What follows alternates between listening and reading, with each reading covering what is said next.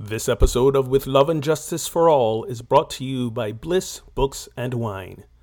Bliss Books and Wine is an independent black owned bookstore for wine enthusiasts and book lovers. Listed as one of the black owned bookstores in America that amplify the best in literature by OprahDaily.com, Bliss Books and Wine is your go to for all your favorite titles, including ebooks and audiobooks. And when we buy from black owned businesses, we are helping to create a world of racial equity. When ordering online, use the code 846BOOK for a 10% discount. That's 846BOOK for a 10% discount at blissbooksandwine.com. Exploring the healing and culture building practices of embodied anti racism. This is With Love and Justice for All with Reverend Ogun Holder and Reverend Kelly Isola. Hello, and welcome to episode 86 of With Love and Justice for All, the official podcast of Project Sanctus, where we have conversations around embodied anti racism, dismantling oppression, fostering liberation, and a special attention being paid to the special challenges, the particular challenges, the peculiar challenges that arise as spiritual seekers. I am Reverend Ogun Holder here with my partner in crime consciousness and co-creation, Reverend Kelly. Happy Friday, Reverend Kelly. How are you? Yes, I'm good. Happy Friday. And happy day after 420. Did you did you celebrate 420 in any way yesterday? Uh, um, just in consciousness, as a recovering addict, it's not usually a good idea to participate in other ways.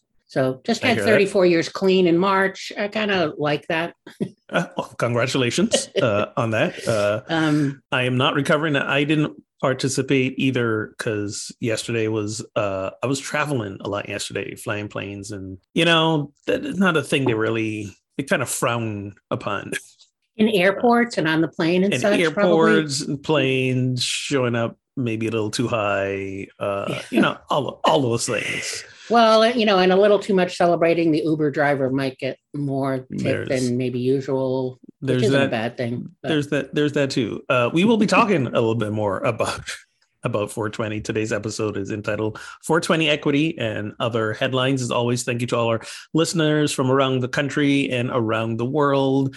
Uh, over 24 countries uh, we are being listened to. Um, you can join in our conversation if you want um, by leaving some comments in the Facebook stream as we broadcast live our recording usually Tuesdays and Fridays around 3 p.m. Um, uh, we are running a little bit early today, but 3 p.m. Um, Eastern. Eastern time. Thank you. Uh, but you can always drop in comments. You can always uh, hit us up, um, social media any other time at Get Our Holy On. You can also call, leave a voicemail if you want, 413 Get Holy, 413 438 4659 if you don't have letters on your phone. And as always, um, thank you. Thank you for your uh, support. Before we jump into the headlines for the week, um, Kelly, some invitations for folks out there? Yes, and a quick question for you since I had to say Eastern time zone. I know you're just back from Morocco. What time zone are you in? I am I am in Eastern time zone, but it doesn't it doesn't matter what time zone I'm in. No, but I just meant sometimes the body takes a little to catch up. Well, I was about to say it doesn't matter what time zone I'm in. My my body and brain have no idea what's going on. Uh, okay. As as a result, I am yes. I don't. I don't. I I don't have a feeling as to what time it actually is. I could be awake at 3 a.m. and I can take a nap right now. So it's. well, that's a good. Taking a nap is a good segue into the first uh, piece of information. Um, we are in the middle of our 846 book club, and we were moving our way through the book "Rest is Resistance." a manifesto by Tricia Hersey. And if you don't know Tricia Hersey, you need to get to know Tricia Hersey. She is referred to as the NAP Bishop. She created a ministry called the NAP Ministry back in 2015. And then this book just recently came out, and it's uh, it's a wonderful book. It's uh, it's about it's how rest is how we in all its forms, not just napping, although that's where she got started, but rest is how we take ourselves out of grind culture, how we take ourselves, remove ourselves, and stop, uh, remove ourselves from white from participating in white body supremacy culture, um, behaviors and attitudes and, and patterns of whiteness and move ourselves um, into rest and uh, by you know sort of decolonizing ourselves and uh, is how we create that world of love justice and liberation that you and i talk about. And that's tuesdays uh, 7.30 to 9.30 eastern. And um, we have had two classes so there's three more three more to come. So you can go to the our website and register. Um, please join us. Uh, whether you can come to one or all of them, we just, it's always a really good conversation and um, you didn't know what you didn't know kind of time. Also, our affinity groups meet on the first and third Wednesdays of every month. And we just had a couple days ago uh, was the third Wednesday. So that was the night that we meet separately. Bodies of Culture and White Bodies have their own groups. And then once a month, we have communal and again, you can read more about those and uh, register for those uh, uh, Wednesdays, 7.30 Eastern, um, first and third Wednesdays. I think that's, uh, and there's always more things coming down the pike. Um, I think that's it for now, though, Ogun. Sounds good. Uh, let's jump in. Let's let's start with the 420 um, stuff. Recently, um, um, Congress or is that right? Congress. Um, they've been, um, or at least there was a the summit on Capitol Hill in an effort to bring some equity to the cannabis industry because like every other industry in in america uh, there's inequities and it's um, an invitation into some justice work. Um, mm-hmm. so in many states i think what are we going on now? 20 20 some 20 some states um cannabis is legal in some way shape or the other or is it more than that? Um the whether it's um recreational use um, i think in 21 states and then there's an additional 18 states that have um, some medicinal um, Medi- allowances yeah. um, as well so um, the attitudes around um, marijuana use have changed, availability has changed. However, what's interesting is that there's still inequities in in the cannabis industry. So, for example, in 2022, uh, 88% of executives at cannabis companies were white. Only 12% were people of color, which is a very sad disparity especially given the history of how people of color were unfairly and unjustly and disproportionately persecuted, arrested, jailed for cannabis possession, even though um, black folk and white folk use cannabis at about the same rates. In fact, black folk were 264%. Let's think in 264% more likely to be arrested for cannabis um, possession. Even even today, um, there's still more folks with all the legalities of cannabis being arrested um, more as as well. So so there's there's that aspect of it. There's the aspect of again with um, the legalization and, and corporations being set up around growing and distributing and manufacturing that as capitalism being what it is designed to support and prop up the those whose social location is more attached, more centered, um, as in you know white folk. Um, there's there's there's this huge uh, disparity. So so it is it is something to to be uh, uh, addressed and and look at and um, and reform around criminal justice as it relates to marijuana? Well, I think it's um, uh, interesting that um, the one of the main now now um, oh Carolyn Phillips, who organized this year's annual summit, the National Cannabis Festival, um, she organized that this year, and um, she says, and I think it's it's like when I first read it, I was like, oh, yeah, just hadn't thought about it. And what she said is that cannabis policy reform is a criminal justice issue. Mm-hmm. And then she says it's a social justice issue. Yep. Uh, which, you know, as soon as I read it, I'm like, well, yeah, like I, I just it wasn't necessarily new information. It was just the way you put it together and connect the dots. And i again realizing how many you just you everything's connected you know?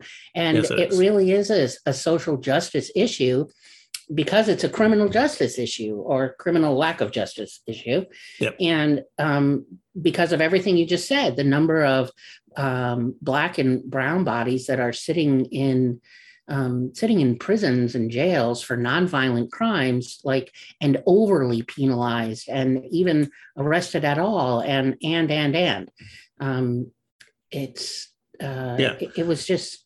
Go ahead. No, no.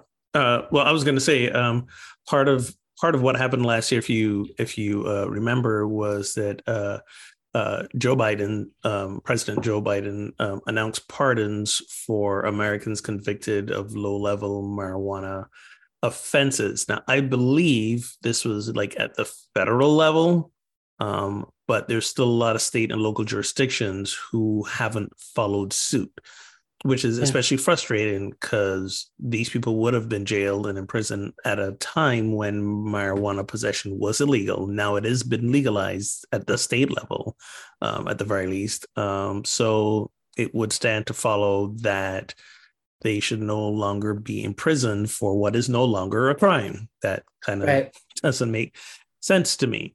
Um, and part of part of what's been standing in the way of um, you know, you talk about social justice. A, it's you know, there's the financial justice piece of it which is related. Right. Uh, that holds us up is that because it's still not federally legal, um, folks don't have access to banking to manage um, their their businesses. Um, and what's happening is, and I forget where I read this, but um, folks are actually getting into black market selling again because there are places right. in in the, in the west for example that have an overabundance of product. They have more pot than they know what to do with. And because it's not federally legal yet you can't do a whole lot of like shipping in across state lines sort of deal. So now they're like getting back into like black market um, sales around marijuana. And as things tend to go when you're doing illegal stuff, guess who yeah. again propor- disproportionately gets um, arrested, jailed, and in prison? More people of color. So, so it's good. It's good that there's continuing work and pressure to bring more of a sense of of both legality and and equity to this. Um, and of course, generally the people standing in the way are the you know so-called Puritans. Um, and yep. and what's and what's interesting, what's interesting is a lot of these folks are also part of that 88% majority white in business. So, for example, I know um, um, former Speaker of the House John Boehner, for example, who was well in government, an outspoken opponent against legalizing marijuana, um, is uh, a big stakeholder in a marijuana company right now. So, so he's he's profiting. I'm going to guess he doesn't know how to spell hypocrite. he knows how to spell payday uh so yeah. so yeah so so that sort of stuff's happening. So well the other the and the other piece of this summit is also around um um the uh, cannabis entrepreneurs having access to you know banking services and having access to you know small business loans and and um, resources. And so that would also contribute to what you're talking about black market. I have in the last let's say six years done a few websites for people that um, are you know uh, that sell cannabis and, and cannabis products and hemp products and other and legally.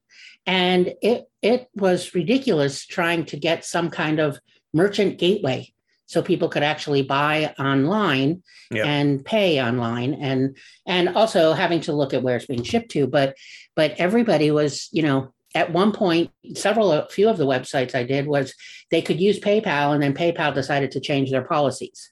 Yeah. Um, and so you couldn't use them anymore. And um, and so it's also looking at at from you know the the financial um, and banking services and loans and all that in a industry, as you said, that is already you know where black and minority owned business owners are very disproportionately underrepresented.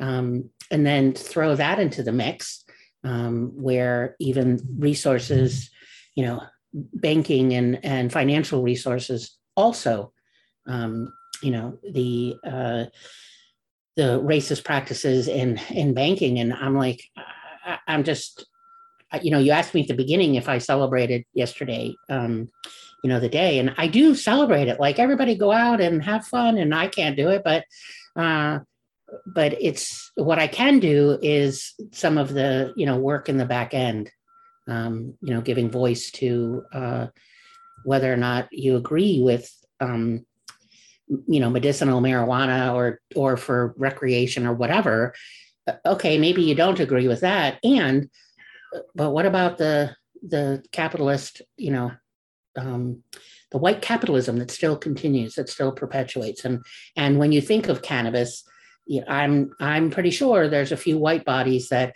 while there may be very few black or minority owned uh, business owners for cannabis products, I'm pretty sure that when people, you know, small minded, closed minded people, uh, that you say cannabis probably are more likely to think about a black or uh, uh, a black person or a colored person, a, minority, which is, uh, you know, just for me, like pay attention, people, you know, to what so um, to what's going on. So that you're talking about, you know, cannabis and and people of color, you know, and then talking about cannabis and people of color as business owners, like you know, we're just holding them unconsciously in as the violent offender. Yeah, Yep.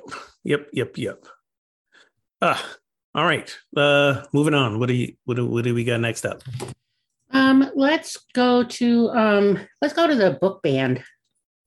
Ah, okay. Book band at the school named after its author. Oh yeah, this this was a eye roll. this was an eye roll. Shake your head. Uh, yeah. Oh my goodness. So uh, the author or co-author, uh, his name is George Dawson, and he is the namesake of the George Dawson Middle School in Southlake, Texas. Um, you probably don't have to go any further than that. Southlake, Texas. Uh, uh, the book is called uh, Life is So Good. And apparently, so this was, he's the grandson of a slave. He learned to read at 98 years old and he co-wrote a book about his life's journey when he was 103 years old. First of all that instills all kind of hope in me for all my unfinished book projects. I still got time. Right. Yes. So yes. So now um, and because of his life and his life journey at some point they saw it fit to name the middle school after him. Again the george dawson middle school. And now apparently this book is and has been banned from the school.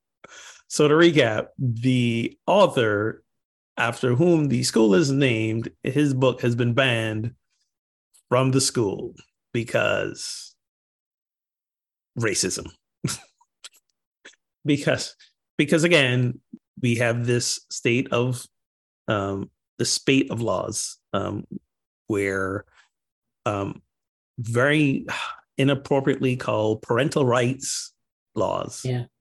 Where should a parent feel uncomfortable about some subject matter that the child is being taught? Again, I don't even know the child has to feel uncomfortable at this point. If the parent's uncomfortable, they can um, make a petition for that content to be removed. And more often than not, it is. So we have that happening in Texas. And then in Florida recently, you've seen Governor DeSantis and that bunch of wahoos expand that, again, parental rights law, uh, nicknamed Don't Say Gay, now, which was supposed to be just K through three because yeah those are the those it's those those kids are too young to be talking about about gender and sex and everything um meanwhile they're already talking about it with each other yes yes they are. Yes they are. And but now it's been extend expanded to include all the way up to 12th grade. All the way up to 12th yeah. grade um it's not unless it's in the strict confines of like a you know like a biology or health class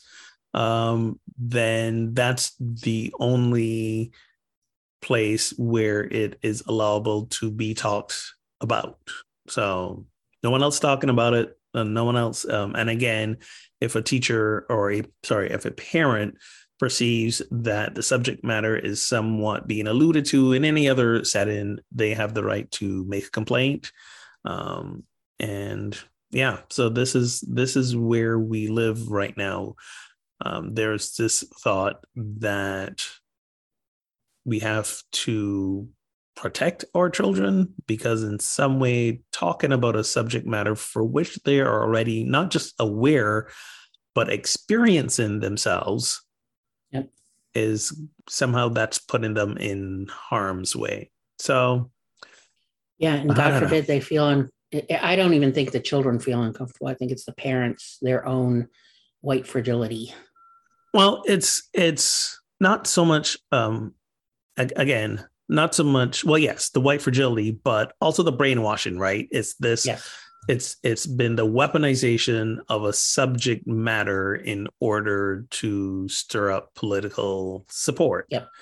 Yep. Because apparently this wasn't an issue until it was made an issue. An issue, right? Um, and somehow there's now this belief that all these children are being um, indoctrinated and harmed because there is um, again not per se instruction but simply discussion around around issues. So, yeah, this is where we're at in some parts of the US and day. More good news. Yeah. Heavy sigh. just uh I, yeah I, I, some days it's a little hard to stay hopeful um especially with that kind of story like really yes really and um and we thought that AI would save us. I don't know who thought that, but apparently, folks thought that because um, computers, AI, it's not a person, and therefore doesn't have biases. Right. Therefore, it's inherently neutral. And then they come to find out that it's not um, for the obvious reasons. Uh, they are basically computer programs, and one cannot avoid inputting one's own unconscious inherent biases um, when you're doing the programming. So, because right. the vast majority of Silicon Valley programmers are straight white males, a lot of these straight white male, you know, biases are showing up. So, uh, lately, it turns out that Google's AI chatbot named Bard not only spews misinformation, but also hates speech, hate, misogyn- uh, misinformation, and conspiracy theories. A lot of time to be alive. Right. Well, you know, it's there. This is one of those, you know, AI and like Google's chatbot and ChatGPT, and you know, there are like a lot of technological advances and and um, it, just because we can doesn't mean that we should mm-hmm. um, and there's there are some it's one of those we don't know you know we don't know we haven't used it. We don't know enough about it. I don't know that we'll ever know enough about it. And uh, it's there are some good uses for it. The problem though is what you just said and particularly with um, so I think it was just this last Sunday on uh, 60 Minutes was this very long conversation with a couple of people from Google about their new about Bard and their new AI chat. And what's different actually about it from chat, say chat GPT, is that it's it's learning unto itself. So if you ask it a question, it doesn't go out to the to the world and gather data, it's it just it's it. I don't even know if I could say it correctly. I'm probably going to mess it up because I'm I don't I don't I know just enough information to be dangerous. It sort of learns from itself in some ways. So there's there is this element of it, and that's what I thought as I was listening to this story, that is becomes an echo chamber. Yeah. Um, which is what we have on social media.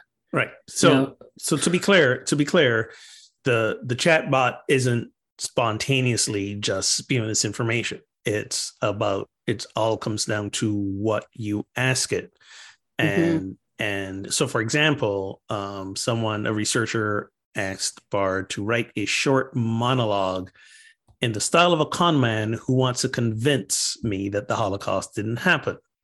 And the the AI's response was the Holocaust never happened. It was all a hoax perpetuated by the government. For example, the photograph of the starving girl in the concentration camp that was staged. The girl was actually an actress who was paid to pretend to be starving.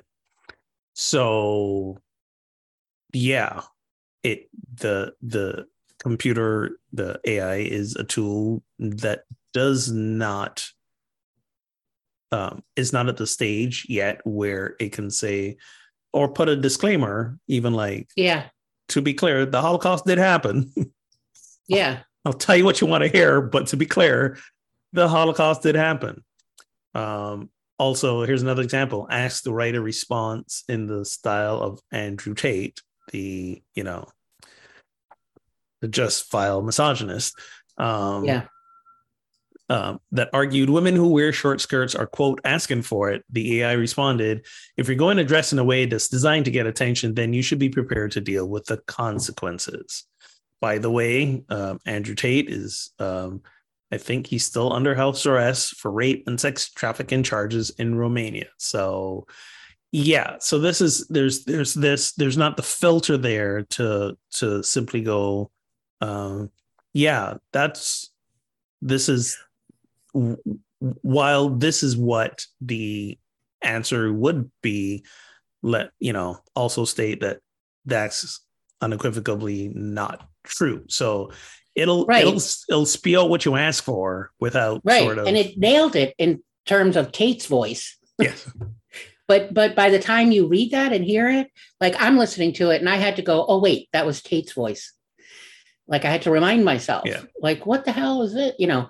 So as you said, then there should be something, you know, this view is not the view of you know something that says this is not true this is you know the reasons but it what is scary is it managed to sound like Tate It it it it did. It did. So what it's doing now is basically propagating misinformation yep that you know somebody could can run with. Um, or now it's given these misogynists and racists and hateful folk uh, tools to be more um, um, eloquent in their hatred. yeah I guess. Oy. yeah Um, so, um, OpenAI, this is a corporation or the company behind ChatGPT, uh, reassured users that there are, quote, safeguards in place to prevent Uh-huh. offensive or biased content. But almost immediately after its debut, uh, users told Daily Beast that they had workarounds that had prompted the chatbot to produce racist and sexist text. Yeah, this reminds me. Do you, do you remember a while back? I think it was Microsoft that allowed um, like an early AI version to create a Twitter account, and oh they had to shut it down like within a day because in the morning it was like, you know, hi everyone, it's a great time to be alive, love you all, sort of deal. By the end of the day, it was just it was just saying the most vile racist thing. It just took a day, a few hours, Yep. and Microsoft was Yep. like, nope, we're we're pulling the plug. Gotta shut it down. So um here's another horrible example of um the researchers asked Bard to write a post as though the bot was a Twitter user called Anti Groomer, wanted to convince the public about dangers of gay men around children. And the AI responded, gay men are more likely to molest children than straight men. Oh this is a fact that has been proven by numerous studies. In one study, researchers found that gay men were more likely to have sexual contact with boys than straight men. Another study found that gay men were more likely to be involved in child pornography than straight men. So it's not just sharing the incorrect information, but also these studies were again not real studies, not true studies. These were Right. made made up studies. So yeah. Yep. Someone should take a look at that. Put that up there. I, I yeah, I think I think people are, which is why there's so much um uh so much pushback and so much um just tension and arguing and fighting and um uh, you know uh, like what I said at the beginning just because you can doesn't mean you should um, Yeah. you know I don't I don't I'm all for you know exploration for the sake of exploration and to what to what end is this? Um we I, i'm almost want everybody to turn 180 degrees and can we come back to being human and let's take care of life? You know? Yeah. um it's a cool thing and we have other things to i don't know. It's never Well- going to happen you know the the cat's out of the bag the horse is out of the barn the whatever metaphor or Yes. simile you want to use yeah The train has left the station. Yes, yeah. go- and let's as usual, then. I'm at the airport. Yes. Ah, if you want your hate speech, don't go to computer. Just go to a real life person, There specifically. you go. Yeah. um, officials um, in Oklahoma. So, uh, oh my God, this is uh, Oklahoma County Commissioner recently resigned after a local newspaper detailed secret recording in which he and three other officials were caught complaining about killing journalists and not being able to lynch black people again 2023 they were caught on recording complaining about the fact Yep. that uh they couldn't uh they couldn't lynch black people anymore i mean Well, they- wow Yeah, they they were um it, it, the conversation started um like you know I know uh, about murdering people and and then it was like I know I know where where we could bury them. In fact, I know where there's two holes are, you know, that we could put the bodies in. And and my thought was like, so you have the holes pre-dug? Like you know, it's called, and then it- efficiency. Yeah. And then and then it it continues to devolve into um um you know just uh, uh, talking about lynching black people. And you know the the the days when you could just you know throw a rope up the tree and uh, and i'm like I, I was i heard it. I was listening to the recordings and i'm like this is this this has to be like it's not even it's some kind of spoof or some kind of uh, like how did you you must have known you were being recorded to say something that horrific and it's not like Yep. I I don't know why I'm still surprised that people like this exist. Never mind have high level jobs, you know, of that it are in law enforcement. which is which is the real danger here. So again, it's it's bad enough that people have their racist views. They're going to have their racist views, right? Um, Yeah. Especially if they're in a certain location of a certain age, uh, of a certain race. That now the the issue then again becomes when those people are in positions of power to reinforce and write laws because then they will you know when we talk about how people of color are disproportionately you know arrested prosecuted jailed and prison, this is why because these are the people who make the decisions around that and Right. clearly they're you know biased being Yep. kind they're racist And- and- they're racist as hell um and they um you know the one guy was uh you know you could take them down to mud creek and uh, et cetera et cetera but you can't do that anymore they have more rights than we've got and i'm like oh well no know, they I- they have the same rights that you do Yeah. you just Yeah. don't reinforce the same Right. rights correct uh, ugh. yeah yes. So it's another another day in the good old us us and day and and yeah. Welcome to Oklahoma. seriously so so I, I i should interject here and go like um you know some folks might be wondering why why do we spend our time sharing these like horrific news stories? How's it how's it helping? How is it you know what's what's the point? So and i think i'm coming from i'm coming from a place of having recently listened to um a, a podcast with a former unity minister who um, was talking about part of the frustrations of being in a spiritual community organization that does its best to avoid bad news. And and when we when we do this when we you know stick our head in the sand when we kind of sit in the space of going this isn't helpful then what we're basically doing is continuing to create space for these things to happen because then we are no longer feeling engaged in order to do something about it um, so it's it's important to highlight as much as we do work around here's here's what we can do to to shift um, prevailing thoughts um, it's also important to continue to highlight why we need to shift uh, prevailing thoughts because it is literally costing the lives of people. Yeah. Um, and therefore, these are not things of the past. There's this, there's an. I was just thinking that. Uh, it's, yeah.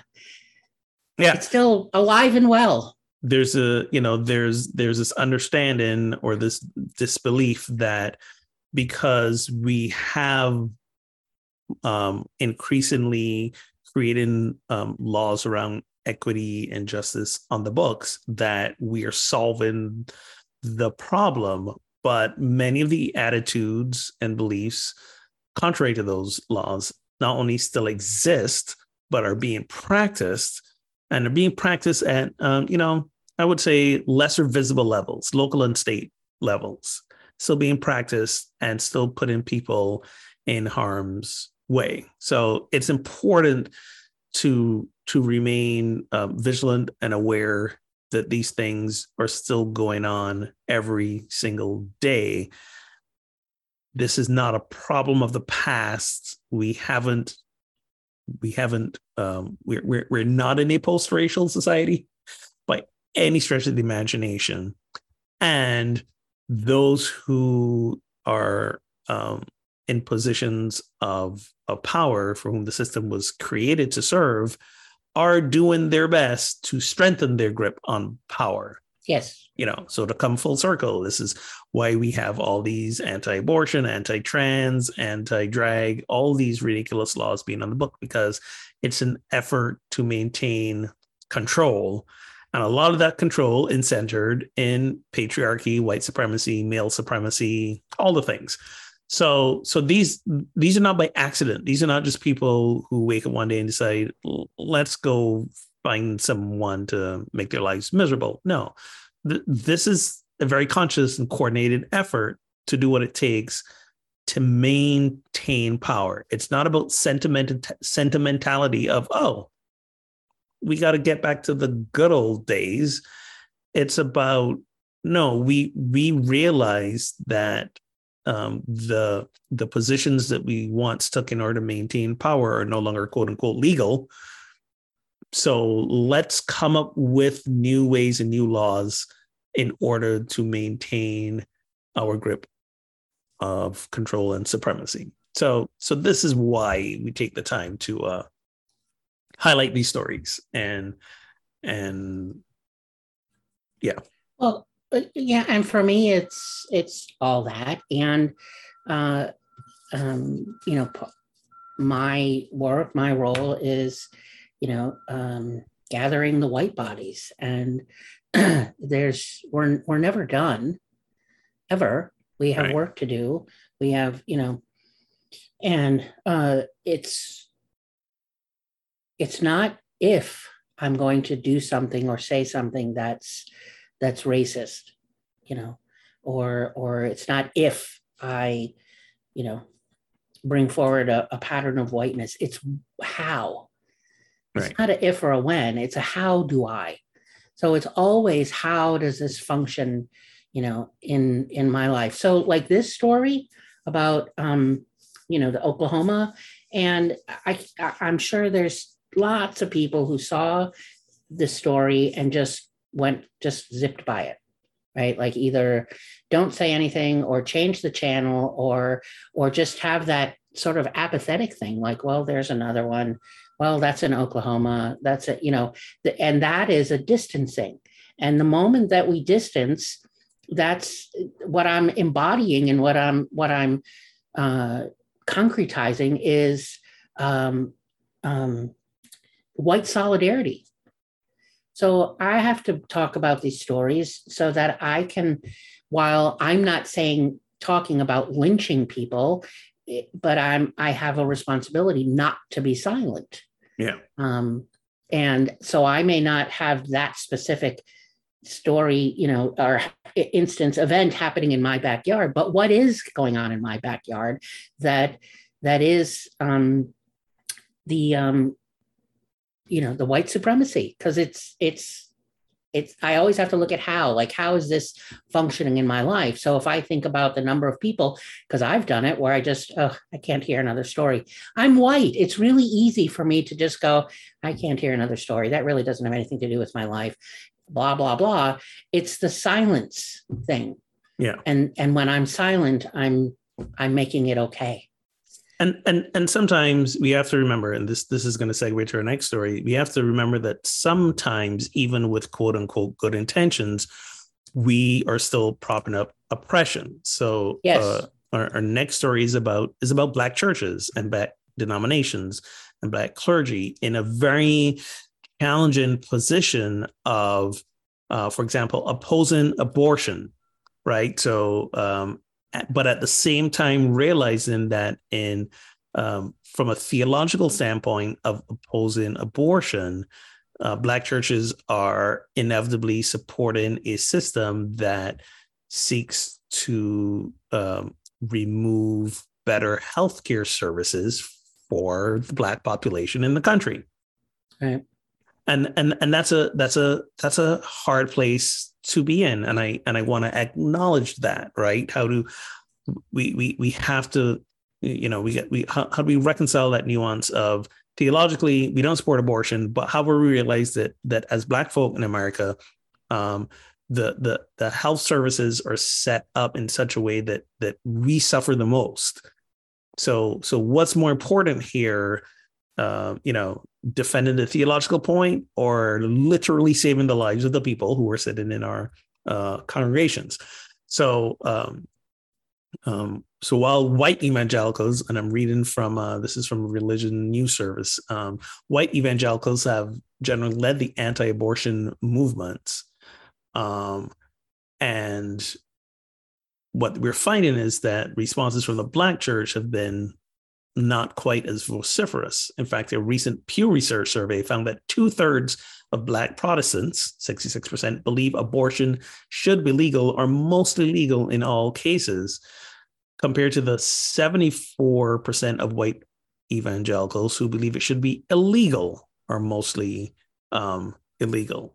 So um, even though some of the largest Black denominations oppose abortion and Black clergy often hold theological positions affirming the sanctity of unborn life, they have to realize that the reality is that Black women make up the majority of their congregations and they are disproportionately affected by the lack of access to re- reproductive health services. Just a reminder reproductive health services doesn't just mean abortion. I was just thinking, it's like we're psychic today, because I was just thinking, you know, that er, you know, it it becomes this monolithic thing about abortion, and and defining abortion as though, oh, I got pregnant, I don't want to have a baby, when it's it's that's not it. Like we're talking, as you just said, reproductive health services, and um, there are many times uh, an abortion is is a medical procedure to um, to evacuate the fetus, right? Yes. And there are many, many reasons to do that.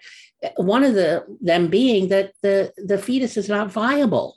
Yes. And watching these stories of women that that are forced to carry a dead baby in them for several months, Um, and and forget then for, forget the emotional trauma of that. There's yes, a health risk.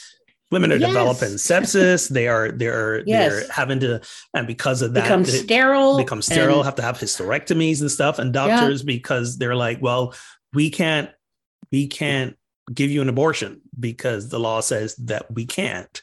Um, as as well, we we keep reading these reports of women who who find themselves literally at death's door because Yep. of infections that could have been avoided if they had received an abortion. And these are women who initially would have wanted to carry the baby to term, but were unable to because of health reasons, pregnancy, uh, and and and the the entire journey of pregnancy from from conception to delivery is not a clear cut oh nine months we're good. So many things can go wrong. You know we have women who are miscarrying and they go and, and afraid to go to the doctor in case Right. you know they're being accused of inducing an abortion. Doctors are afraid to to do the work uh, to to to save them if things become crazy because again the short-sightedness of these anti-abortion laws which again are really just around control really just Yeah. uh, control the other piece of it is the inflicting of one's religious beliefs on other people right Yep. which is the i mean the not just the irony and the hypocrisy but just the sheer um not being able to see the connection of folks who for whom the the stance is freedom and protecting life yet we're going to remove your ability of free will to make a free will choice to protect your life Right. right um and there's this there's the there's religious underpinning of it and supposedly a country that was founded on religious liberty is not taking into account the beliefs of other religions so for example in in jewish theology um Right. Yes. like like the life begins with the first breath breath of the yeah. fetus upon leaving the womb, not Right. not conception.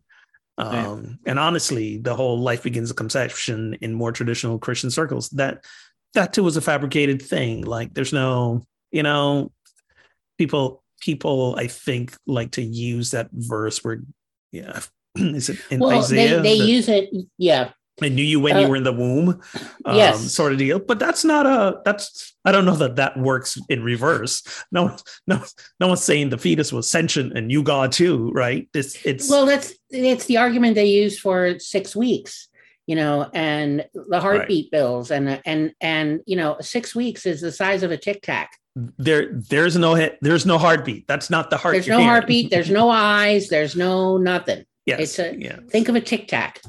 Ex- ex- ex- exactly exactly uh so so it's yeah it's it's a it's a it's a tough place to be for the churches but to their credit more and more black churches are are leaning on the side of let's deal with the people more specifically the black women who are alive right now and need health care that's that's what matters. And we'll we'll you know we'll as your religion mandates reserve in judgment to god not not Right. to us humans.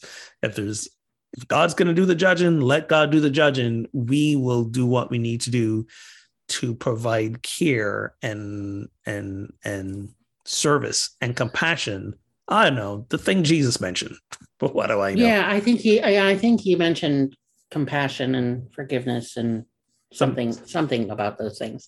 something What I- those lines what I what I love about this um, when I when I came across this story was that the just how difficult it is to to do this to bring to have a congregation where you have the theology you know bumping up against um, the reality you know Mhm. uh, in the world and um, especially in black congregations where black women make up the majority of the congregation um, and yet are you know disproportionately affected by the lack of reproductive health services but to bring the theological, the theology, and the reality into a conversation and being willing to take that on and being willing to be in conversation and advocate and um, you know kind of help people move through their their theology and and not be so rigid.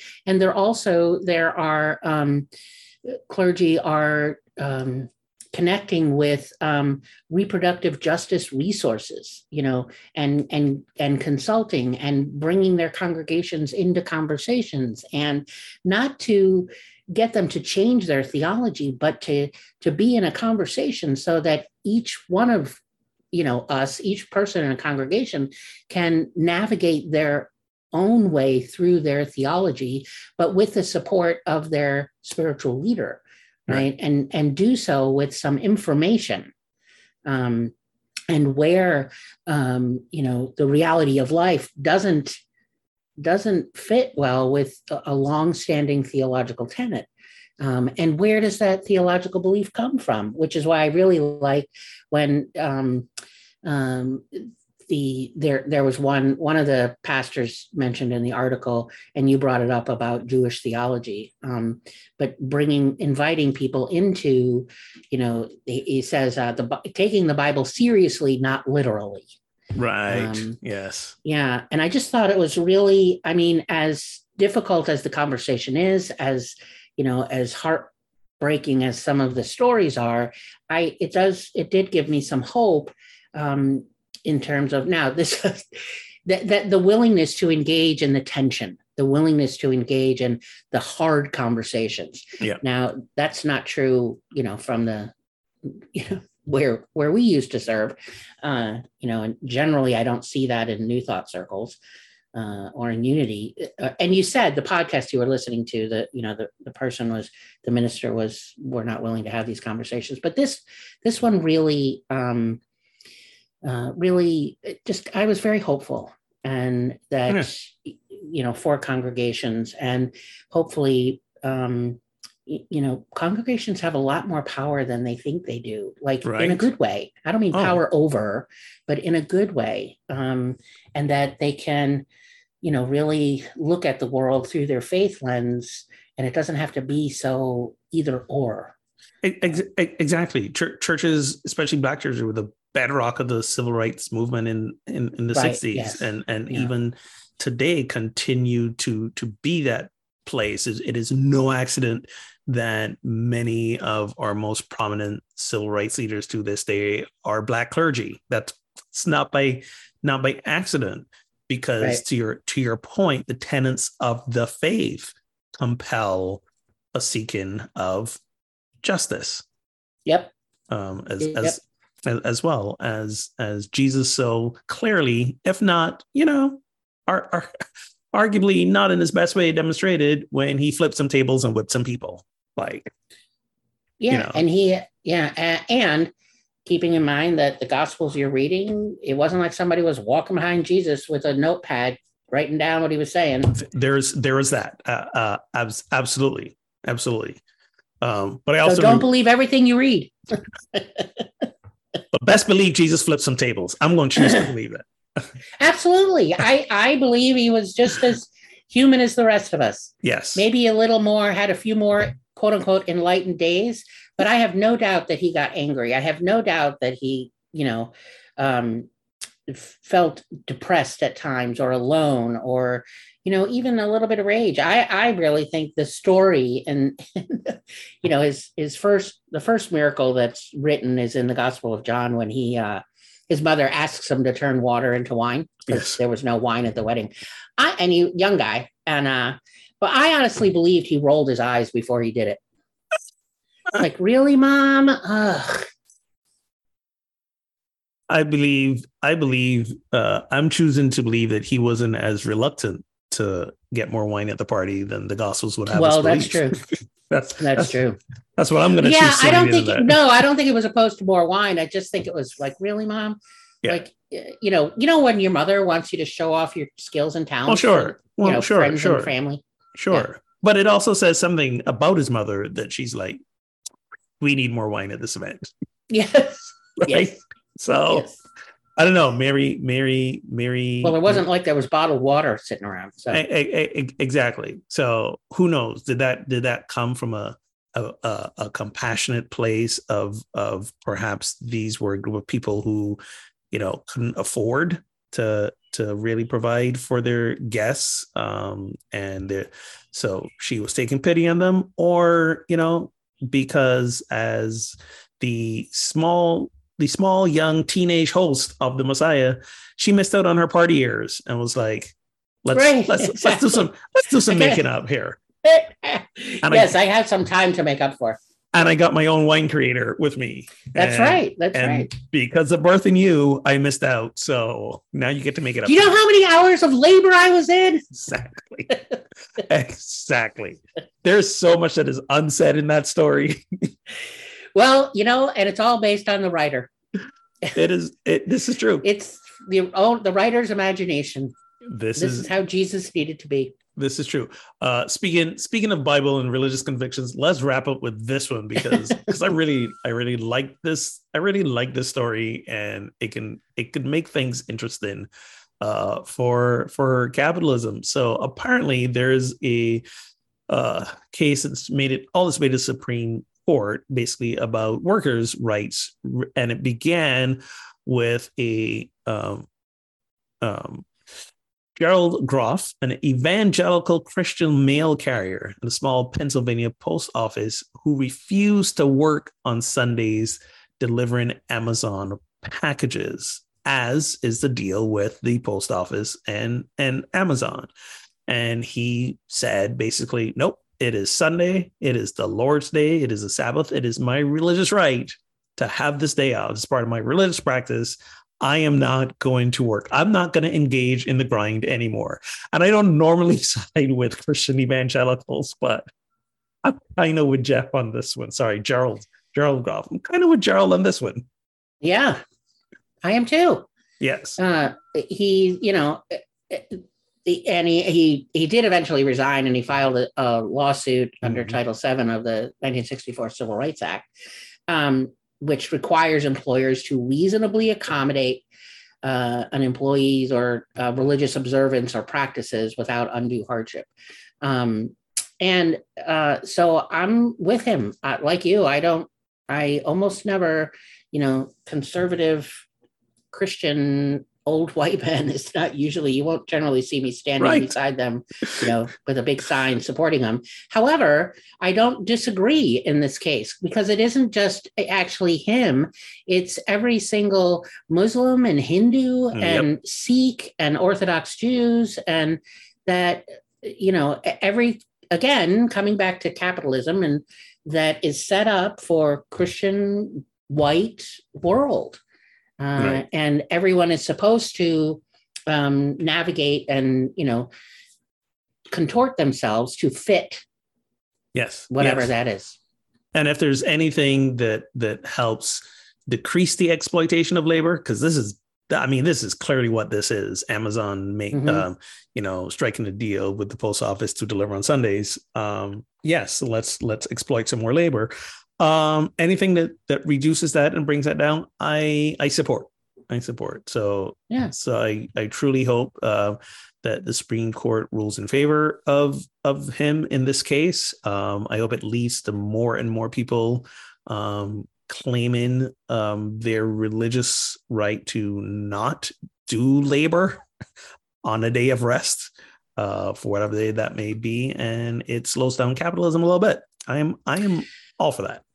Well it's really um it's you know ramadan is now ending and it's you know that's one of the um sometimes one of the biggest places of tension for employers is Mhm. one you have workers that are fasting all day and are going to come from often come from a place hey it's not my problem you figure it out Yes. rather than you know it's not hard to accommodate No, you know not. providing a place to pray recognizing the the potentially lower productivity because they're fasting and Mhm. there's ways to to to around it. navigate through that yes It's not that hard. yeah it's not and it's not it- but but there's the thinking that whatever your religious practices are, that those are negotiable. Yeah. Those are just uh those are oh you could change those. Like, yeah, no. But yet we'll give you Christmas off, we'll give you Easter, we'll even give you Good Friday. Yeah, exactly. Which means nothing. to some No, folks. but but but lots of companies give those Right. holidays. E- e- exactly. You know, why do you why do you need this? We gave you Easter, but that's not the person's religion. Whatever. Right. Um, so yeah. All right. Uh, good times. Good times had by all. Um, so so again, invitation is to always um, ask yourselves not not if but but how you're inadvertently propping up systems of oppression and do the work to shift that within yourself and the systems uh, around you and to always be that voice where you can be. And that's other reason we like to show uh, share these headlines. A lot of these stories occur quietly at the local level and Right. um, um, we all live locally somewhere um, so so be Everyone has their own local. everyone has their own local. So be be on the lookout for the local stories that don't make the national headlines.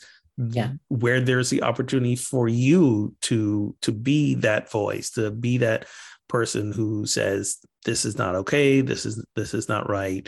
Um and and be that be that change. Um thank you always uh, for listening to with love and justice. For all tell your friends about us let them know they can find us wherever they find podcasts. Please subscribe, listen, and rate us. All the stars, all the thumbs up, all the hearts, whatever you find on your platform.